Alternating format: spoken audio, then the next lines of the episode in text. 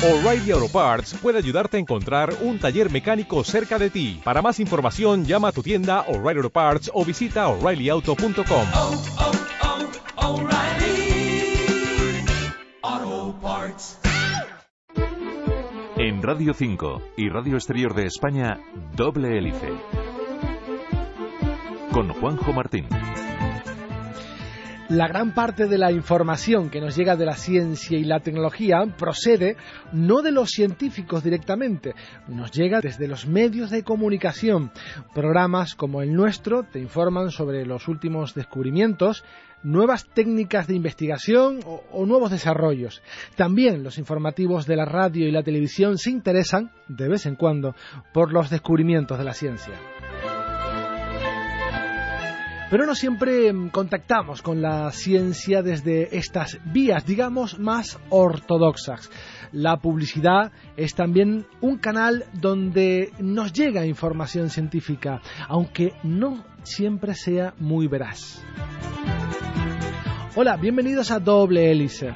La publicidad nos intenta vender un producto presentando las ventajas que tiene respecto a su competidor. En ocasiones, a los publicistas se les va un poco la mano utilizando el famoso comodín de la ciencia para respaldar su producto. Y lo hacen porque saben perfectamente que la ciencia goza de mucha credibilidad.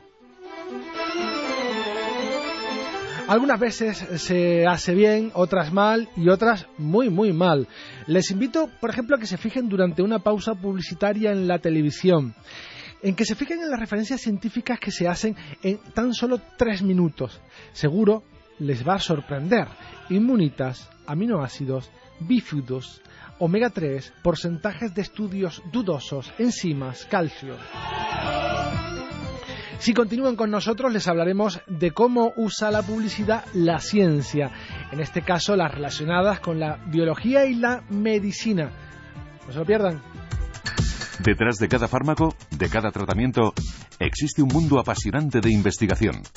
Doble hélice.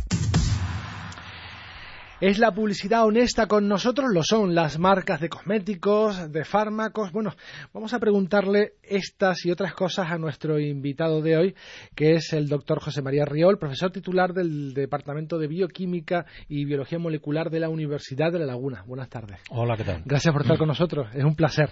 A ti. Bueno, me decías al micrófono cerrado, quiero advertir que yo no soy experto en publicidad. Eh, bueno, que no es poco, eres profesor de, bioquímica, que no es poco, pero publicidad no. Y eh, te has preocupado en este tema como ciudadano, me decías. Sí, sí, totalmente. Vamos, mi, mi eh, formación profesional es eh, la de la bioquímica y soy profesor titular de bioquímica y biología molecular. Pero, además de eso, y también lo quiero decir, bueno, soy director del aula cultural de divulgación científica de la Universidad de La Laguna y, y desde el aula lo que se pretende es eh, contribuir a la formación científica de la sociedad. ¿Y, ¿Y por qué digo esto? Bueno, pues muy sencillo, porque tiene mucho que ver. Es decir, el hecho de que estemos o que vayamos a hablar ahora acerca de la ciencia en la publicidad tiene mucho que ver con la formación científica de la sociedad. Diré más todavía, si la mayoría o la mayor parte de la sociedad tuviera una mm, correcta preparación científica, y no quiero decir con esto que sean todos especialistas en ciencia, pero sí que tengan una cultura científica, si la cultura científica promedio de la sociedad fuera otra, la publicidad no sería como es. ¿eh? Es decir, si la publicidad eh, mejor dicho, si la sociedad tuviera un cierto grado de conocimiento científico, los publicistas, los eh, propietarios de determinadas marcas, etcétera, no podrían meter los goles, y permítaseme la expresión, que meten, ¿no? Por lo tanto, hay una relación directa entre formación científica de la sociedad, cultura científica en general, y la publicidad que nos llega. Claro. Insisto, sería radicalmente diferente. Claro que nuestra incultura científica eh, es eh, lo que genera esa publicidad, ¿no? Propicia ese tipo de publicidad, efectivamente, y sin la menor duda. Y por eso también, insistiendo, y no quiero extenderme mucho, pero sí quiero decir que eh, yo estoy interesado en este asunto como ciudadano. Es verdad que he llevado este asunto a algunos congresos nacionales, internacionales, etcétera, pero eh, quiero que quede claro que mi preocupación por el ámbito de la publicidad y más concretamente de la utilización, yo creo que perversa en cierto, en cierto, hasta cierto punto de la ciencia en la publicidad, mi preocupación, digo, viene como ciudadano, ¿eh? no por el hecho de que sea profesor de bioquímica, simplemente como ciudadano. Yo decía antes que había marcas que lo hacían bien, otras regular y otras muy mal. Nos vamos a fijar sobre todo en las que lo hacen muy mal, que son las más llamativas y no son poco numerosas. ¿eh? Por ejemplo, algo que nos eh, solemos encontrar a menudo, pero muy a menudo cuando nos anuncian cosméticos o fármacos, es lo de científicamente demostrado. Ah, incluso hay un sello que, lo ponen, ¡pum!, científicamente demostrado. Eh, se utiliza con cierta ligereza, ¿no? Esto. Bueno, yo estoy convencido de que sí. Eh, vamos a ver, para que algo esté científicamente demostrado, tiene que ser publicado y tiene que ser publicado en revistas eh, con referees, es decir, con, con, árbitros, ¿verdad? Es decir, tiene que ser publicado en revistas que estén recogidas eh, en, en, las, en, los registros que hay acerca de las revistas que, que tienen cierta, cierta calidad, ¿no? Hay un instituto que se ocupa de eso, que es el Instituto de Información Científica de Filadelfia. Eh, hay distintas, distintas entidades que regulan la calidad de las revistas, etcétera, y, y lo que ocurre es que cuando algún anuncio, en algún anuncio figura que está científicamente demostrado, nunca dicen dónde se ha publicado eso. Nunca lo dicen. Hay alguna marca que sí nombra en los anuncios eh, determinados artículos. Pero claro, cuando uno lee ese artículo resulta que al final ve que quien ha patrocinado ese estudio es la propia marca. Claro. Con lo cual, pues claro, en fin, no se trata de desconfiar, pero digamos que mm, hay que aparentar también eh, que se es, eh, ¿cómo se diría? Libre de toda culpa. Sí, efectivamente. claro, sospecha. claro, ese es el problema, ¿no? Entonces a uno, pues como no suele ser muy bien pensado, pues no le queda más remedio que pensar mal, ¿no? El hecho de que en una empresa farmacéutica que por supuesto lo hacen, pero en una de cosmética, que no tanto, trabajen científicos en su laboratorio de, test y de calidad, ¿eso significa que ese producto es científicamente probado porque tengan en plantilla un biólogo, un químico? No, no, no necesariamente. Ya digo que lo que hace que un eh, artículo, que una publicación, que una noticia científica eh, esté realmente científicamente probada eh, es su publicación en una revista de ámbito internacional. Y ojo, y estamos hablando de ciencia, es decir, que lo que hoy es verdad mañana puede que no lo sea. Ese es eh, esa es la ciencia. Es decir, la, ciencia no es un dogma. Por eso las pseudociencias son siempre iguales. Las pseudociencias no han cambiado para nada. La ciencia cambia continuamente. Precisamente si hay alguien eh, de mente abierta en el mundo, esos son los científicos, porque no tienen ningún problema en cambiar si alguien les demuestra que están equivocados. Así progresa la ciencia. Por lo tanto, el hecho de que haya científicos en plantilla en compañías, sean de cosméticos o de lo que sea, eh, no implica que se pueda añadir aquello de científicamente demostrado. Para que algo esté científicamente demostrado, insisto, hoy, mañana ya veremos, para que algo esté científicamente demostrado tiene que ser publicado y reconocido por la comunidad científica internacional. De lo contrario, pues bueno, se puede decir que está científicamente demostrado, sí, yo puedo decir que yo soy coronel del ejército, yo puedo decir lo que quiera, ¿no? Pero eso no significa que sea verdad. Que sea verdad. También nos suelen bombardear con palabras mm, que suenan técnicas, suenan científicas, términos eh, que saben que, no vamos a entender, porque son términos casi inventados, si no todos, como adenosina, citoperexi, o sea, eh, no se debe alguien debe alguien eh, en esa debe haber alguien en esa empresa inventándose palabras que suenen así como muy técnicas y muy científicas. ¿Por qué? Si saben que no lo vamos a entender o si son palabras vacías ¿Por qué se las inventan? ¿Por qué las asocian a su marca? Pues muy sencillo, y esto, con esto volvemos al principio de la charla. Eh, porque la cultura científica de la sociedad es muy escasa y por lo tanto todo este tipo de palabras cuelan.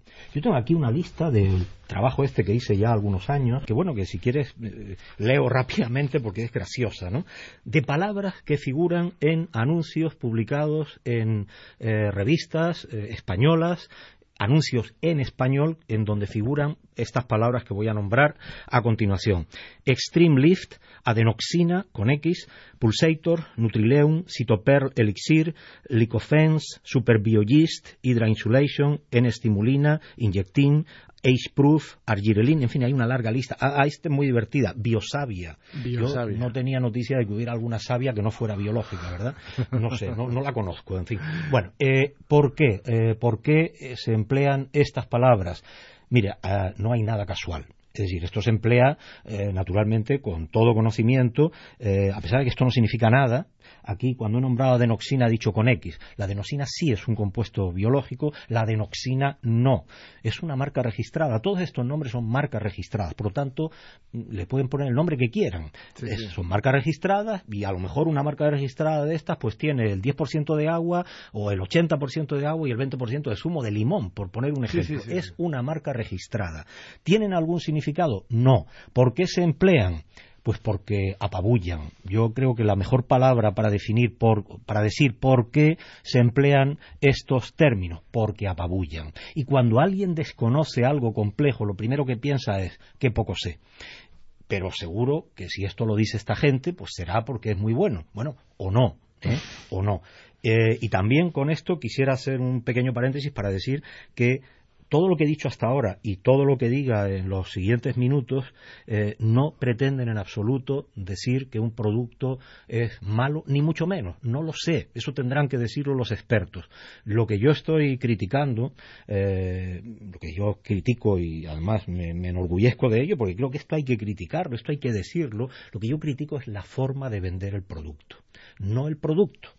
Es decir, estoy convencido de que muchos de los productos de los que vamos a hablar son productos fantásticos, que además algunos están muy buenos y yo los consumo porque son ricos, están buenos, pero la forma de vender el producto es lo que yo tengo que criticar, pues a partir sobre todo del conocimiento que tengo como profesor de bioquímica que soy, porque es que hay una cantidad de barbaridades que se desmontan desde la bioquímica muy fácilmente, pero no yo, sino cualquier alumno normal de segundo curso de carrera, de cualquier carrera en la que se imparta bioquímica.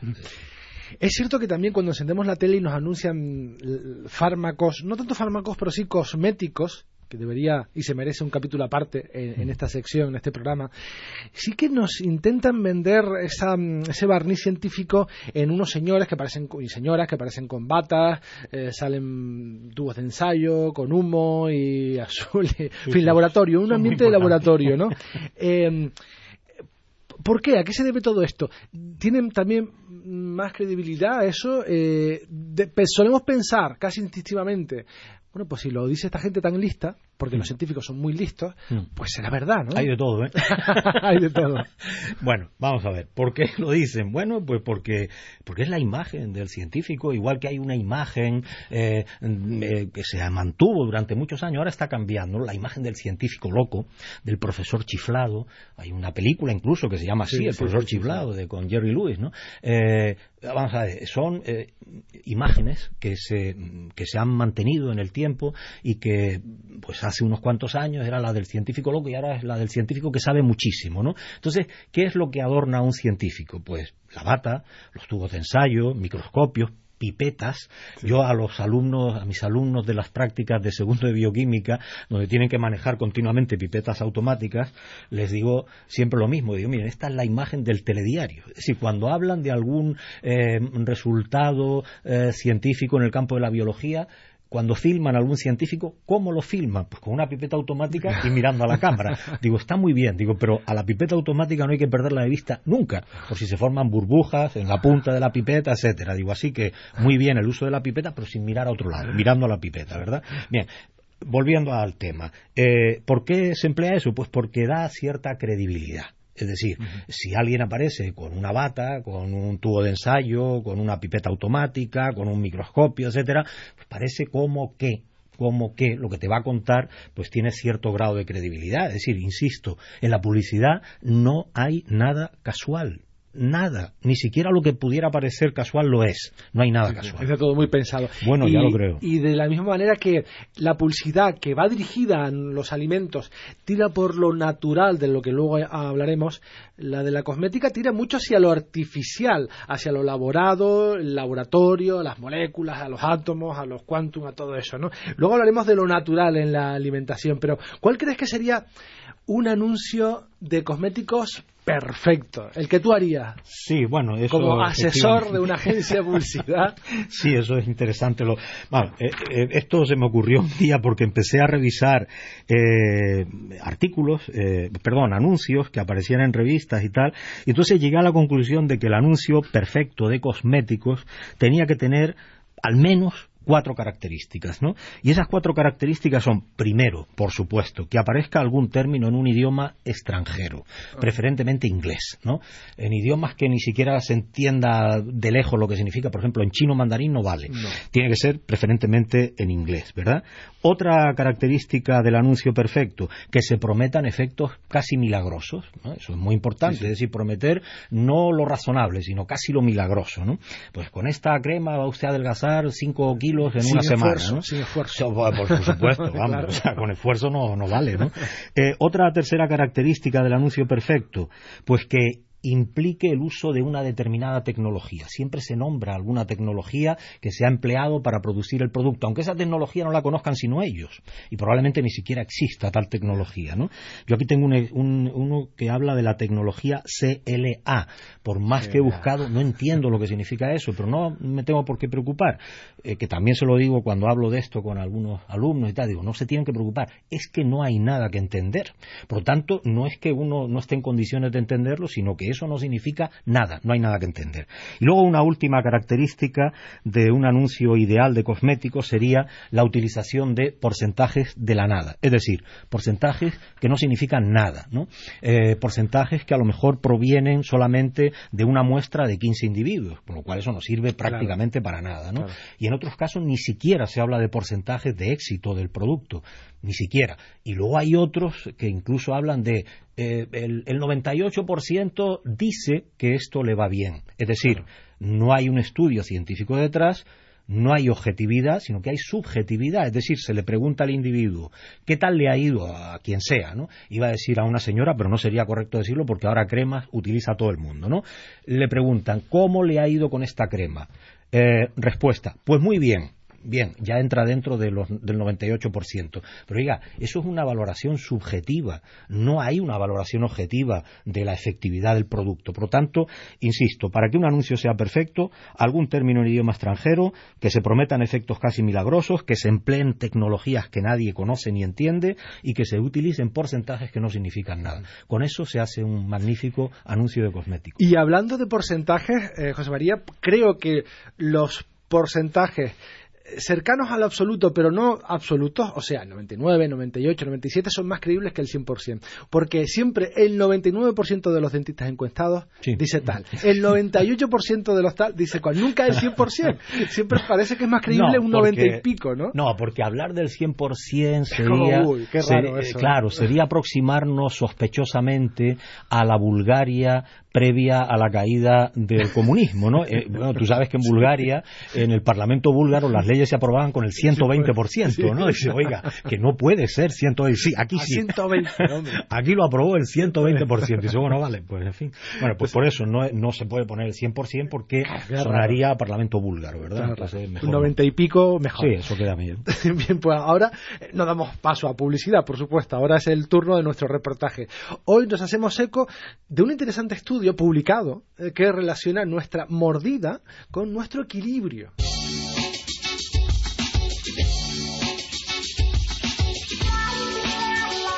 A pesar del tecnicismo, el término oclusión dental está cada vez más en la cabeza de muchos pacientes tras una simple visita al dentista.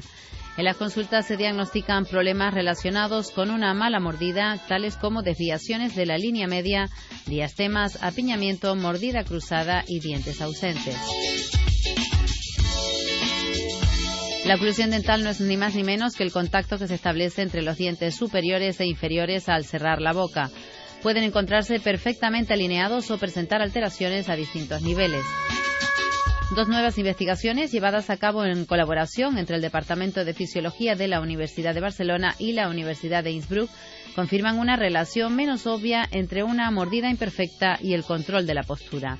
Otro dato a destacar es que aunque esta relación pueda resultar estadísticamente baja, está aumentada cuando existen condiciones de fatiga en la persona o cuando se dan condiciones de inestabilidad.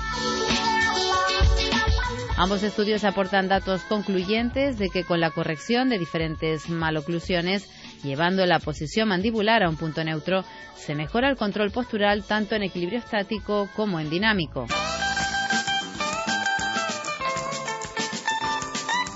En el día a día esta relación no se aprecia tan directamente en condiciones estáticas, aunque pueden existir condiciones asociadas a patologías como la obesidad, que agravan la inestabilidad corporal, empeorando el control de la postura e incrementando el riesgo de caídas. En deportistas esta relación puede ser determinante tanto en el rendimiento final como en la prevención de lesiones como torceduras, distensiones y fracturas por desequilibrios inesperados a medida que la fatiga es mayor y la capacidad de respuesta motora disminuye. Por ello, según los investigadores, sería útil que tanto la población general como los deportistas valoren la posibilidad de corregir la oclusión dental para mejorar el control de la postura, evitando así posibles caídas o desequilibrios. En Radio 5 y Radio Exterior de España, doble hélice.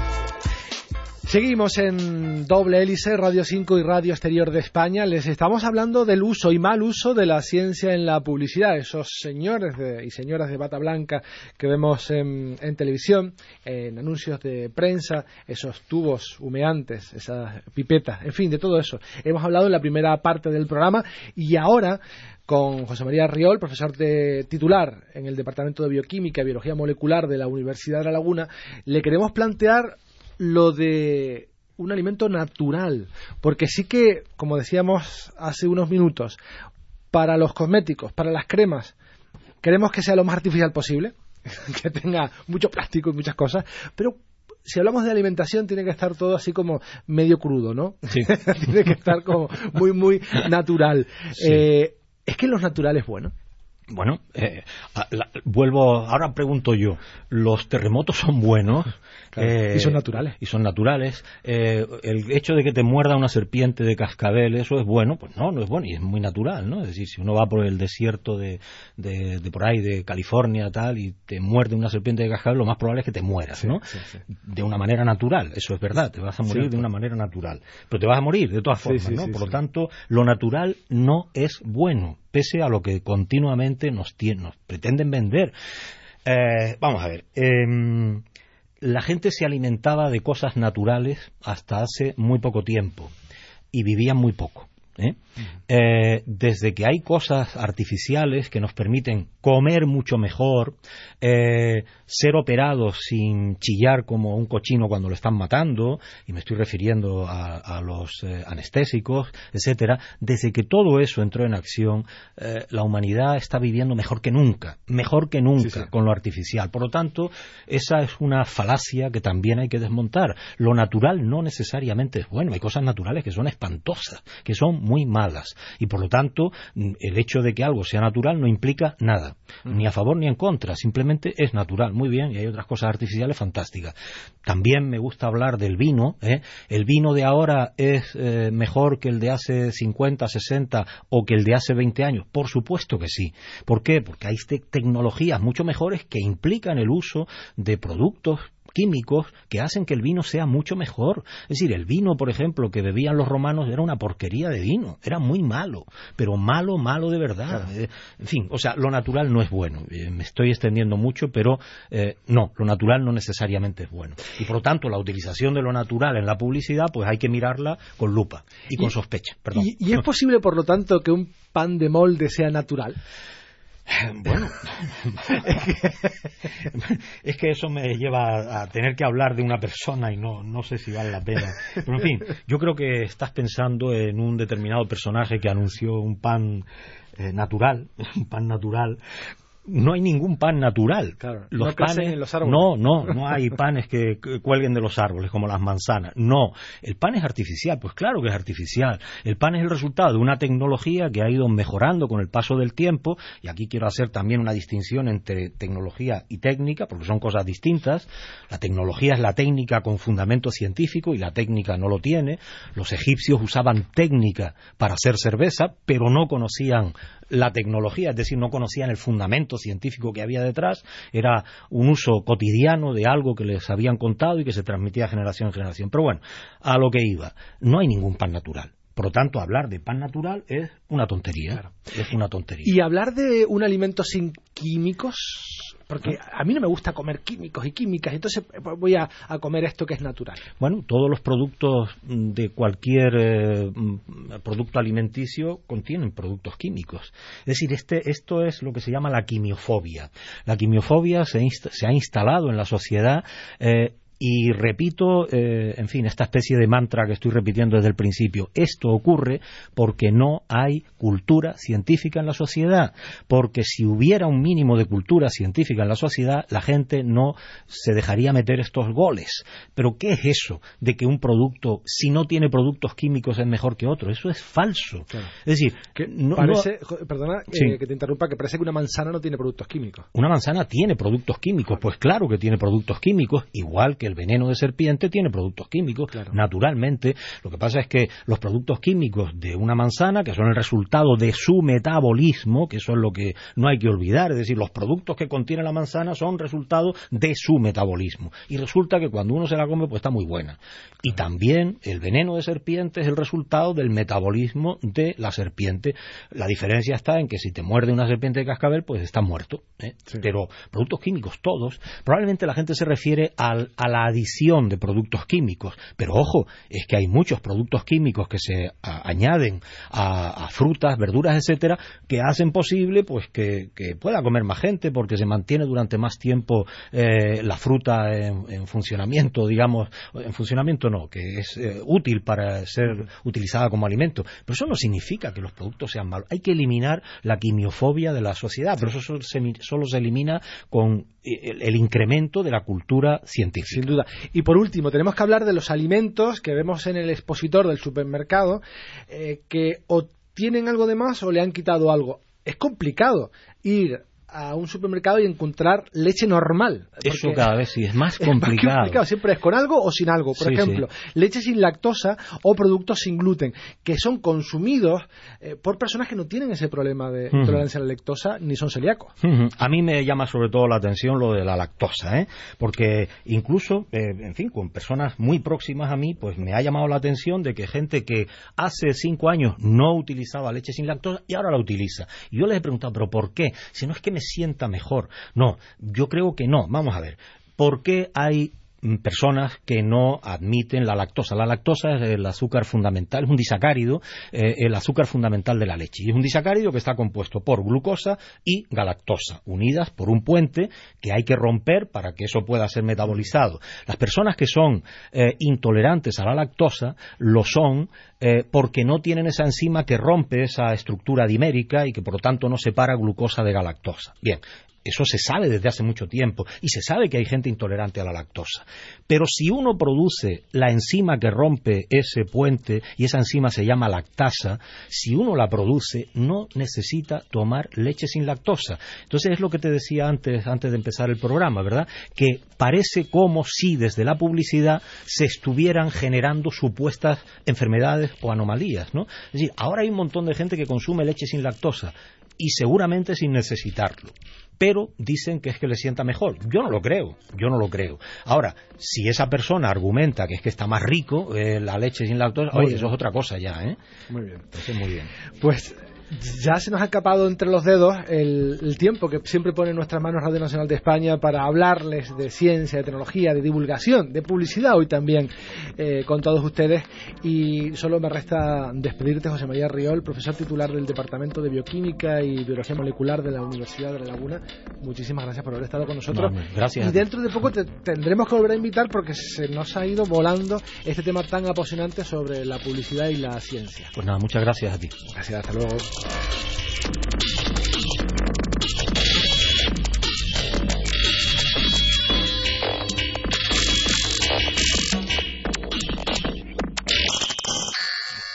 Y hablando de ciencia y publicidad, llegamos al final de este programa que, como saben, pretende bucear entre laboratorios y centros de investigación para mostrarles qué hay detrás de cada fármaco, de cada tratamiento. Nos vamos en esta versión radiofónica, pero seguimos muy, muy vivos en Internet, en facebook.com barra doble y en Twitter arroba doble.